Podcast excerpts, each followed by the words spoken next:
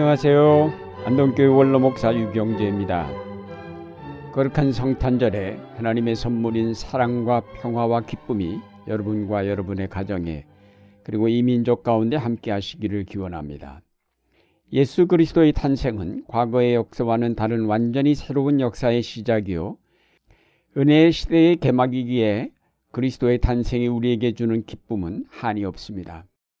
여기에 더해서 우리는 오늘 그의 탄생이 주는 또 다른 측면의 기쁨을 생각해 보려 합니다. 그것은 바로 그의 탄생이 약하고 보잘것없으면서도 강하고 두려운 세상의 권력자들을 두렵게 하였고 그 강한 권력으로도 아기 예수를 없애버릴 수 없었다는 사실에서 오는 승리의 기쁨입니다. 특히 억압된 정치 구조 속에 살면서 시달림을 받는 민족에게 있어서 이런 성탄의 기쁨은 각별한 것이 아닐 수 없으며 큰 소망이 아닐 수 없습니다. 이 기쁨은 권력으로 많은 사람 위에 군림하는 자들이 알 수 없는 고난받는 자들만의 기쁨입니다. 이 기쁨을 마태복음 이 장에서 찾아보고 같이 은혜를 나누려고 합니다. 먼저 우리가 살펴보고자 하는 것은 아기 예수의 탄생이 헤롯 왕을 불안하게 만들었다는 사실입니다. 동방 박사들이 찾아와서 유대인의 왕으로 나신 이가 어디 계십니까? 라고 묻자 헤롯 왕은 이 말을 듣고 매우 불안해하였습니다. 헤롯은 원래 유대인이 아니고 에돔 사람으로 갈릴리의 분봉왕이었던 안디바더의 아들입니다. 그 아버지가 죽은 후에 예루살렘의 실권을 장악하게 되었고 로마 황제 아우구스투스에 의해서 주전 사십 년에 유대인의 왕으로 임명되었습니다. 그러나 헤롯이 왕이 되는 일에 대해 유대인들은 적극 반대하였습니다.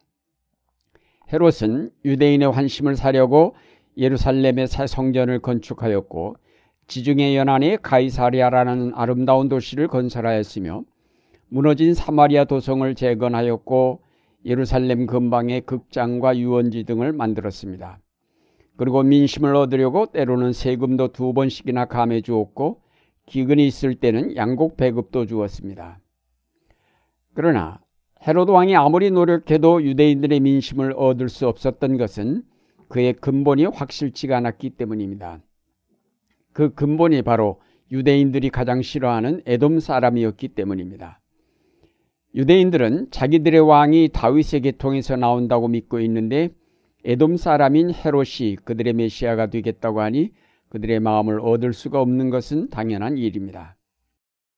헤롯은 그래서 특별히 어디서 메시아가 출현했다는 소리를 듣기만 하면 그것을 추적하여 뿌리를 뽑으려고 했습니다. 그는 많은 정보원을 배치하여 메시아에 대한 정보를 모으게 했고 자기 자리를 넘보는 자들은 자기 아들까지도 가차없이 처단하였습니다. 이것은 민심의 뿌리를 내리지 못한 권력은 진정한 권력이 될 수 없다는 사실을 우리에게 교훈합니다. 특별히 하나님 안에 뿌리를 두지 아니한 권력은 언제나 불안할 수밖에 없습니다. 민주주의의 틀을 갖추었어도 진정으로 국민의 마음을 얻지 못하는 통치자는 언제나 불안할 수밖에 없습니다. 결국 불안한 통치자가 할 수 있는 일이란 정보정치에 의하여 반대 세력을 분쇄하고 강압에 의해 자기 자리를 유지해 나가는 일밖에는 할 수 없습니다. 마태복음이 우리에게 전해주려는 메시지는 이런 뿌리 없는 세상의 권력과는 달리 역사적인 뿌리를 가지며 그리고 하나님께로부터 오신 하나님의 아들이신 그리스도의 탄생은 진정한 통치자의 나심이며 하나님 나라의 시작임을 알리려는 것입니다. 그래서 마태는 그의 복음서 첫머리에서 아브라함으로부터 시작되는 족보를 장황하게 나열했고 그 아기의 이름은 이사야서에 예언되었던 임마누엘이라고 기록하였습니다. 예수님은 하나님께로부터 오셔서 우리를 다스리시는 진정한 통치자로서 그로 말미암아 흔들림이 없는 하나님 나라가 실현되었다는 사실을 마태는 그의 복음서에서 증언하고 있습니다. 마태복음 이십팔 장 마지막에 보면 예수님께서 말씀하시기를 나는 하늘과 땅의 모든 권세를 받았다고 선언하셨습니다.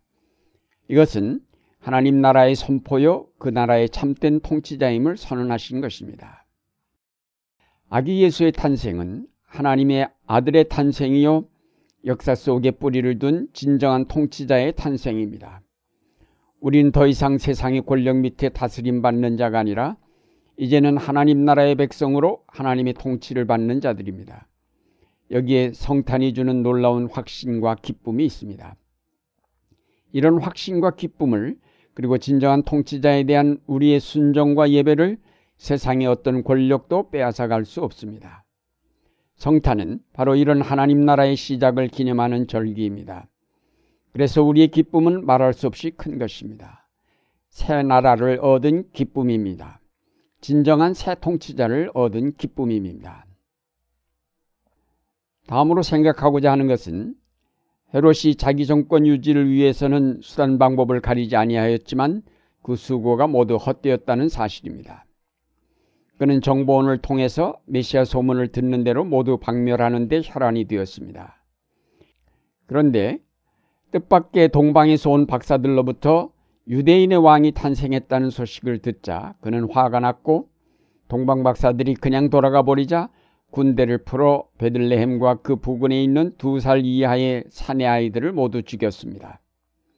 자기 정권 유지를 위해서라면 무엇이든지 할 수 있는 것이 바로 권력을 가진 자들의 행태인 것 같습니다.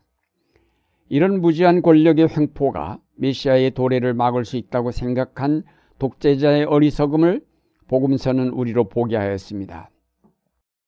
복음서는 포악한 헤롯의 통치와 대조적으로 평화의 왕으로 오신 아기 예수의 탄생을 기록하고 있습니다. 마태가 왜 동방박사의 얘기를 기록했겠습니까? 그것은 예수님이 만왕의 왕으로 세계 만민에게 경배받으실 분임을 나타내고자 함이었을 것입니다. 예수님은 온 세계 만민을 그들의 죄에서 구원하여 살리시려고 이 땅에 오셨습니다. 이 세상의 권력자들은 섬김을 받으려고 수단 방법을 가리지 아니하고 자기가 섬겨야 할 백성을 착취하고 억압하지만 예수님은 오히려 섬기려고 오셔서 자기 목숨을 많은 사람의 대속물로 주셨습니다. 이 세상의 통치자들은 민중의 고통을 돌아보지 않고 그 생명을 빼앗지만 예수님은 오셔서 생명을 주시고 그 생명을 더 풍성하게 하시려고 십자가를 지셨습니다. 이 세상의 권력자들은 폭력과 거짓과 불의로 그 통치 수단을 삼지만 예수님은 사랑과 진리와 의로 다스리시며 우리를 자유케 하시며 우리를 온전케 하시는 분입니다. 이 세상의 통치자들은 백성의 어깨에 무거운 짐을 지우고 희생을 강요하지만 예수님은 오셔서 우리의 무거운 짐을 벗기시고 우리를 부르셔서 참 안식과 기쁨을 주시는 그리스도이십니다. 이 세상의 지도자들은 겉으로는 평화를 얘기하고 화해를 말하지만 정권 유지에 혈안이 되어 있는 이들에겐 결코 평화가 있을 수 없습니다. 그래서 끊임없이 전쟁을 준비하고 전쟁 연습을 하지만 우리 주님 예수 그리스도는 평안을 주러 오셨으며 우리로 화해케 하시려고 십자가를 지셨습니다. 그래서 그는 평화의 왕이 되셨으며 사랑의 주님이 되셨습니다. 사랑의 통치자, 평화의 왕, 생명의 주 되신 예수 그리스도의 성탄은 우리의 큰 기쁨이 아닐 수 없습니다. 사랑하는 여러분, 아기 예수의 나심을 축하합시다. 그는 모든 악의 권세 밑에서 신음하는 자들에게 자유를 주셨으며 억압과 착취의 멍에 밑에서 고통당하는 자들에게 참 생명을 주셔서 불의와 거짓에 대항하여 싸우게 하셨으며 우리를 하나님 나라의 백성으로 부르셔서 참 평화와 기쁨을 맛보게 하셨습니다. 예수 그리스도의 탄생은 악은 망하고 하나님의 의만이 영원하다는 확신을 우리에게 주셨으며 따라서 오늘 우리에게 있는 어떤 고난도 결코 영원할 수 없다는 확신을 우리에게 주셨습니다. 오늘날 아기 하나님의 이 구원의 역사를 저지하려고 어떤 음모, 어떤 포악한 방법을 동원한다 하더라도 막을 수는 없습니다. 성탄이 주는 이 확신을 가지고 우린 좀 더 분명한 그리스도인의 삶을 이루어가야 하겠습니다. 이제 성탄이 주는 이 확신과 용기와 소망을 가지고 하나님의 나라를 위하여 봉사하며 헌신하는 여러분의 생활이 되시기를 바랍니다.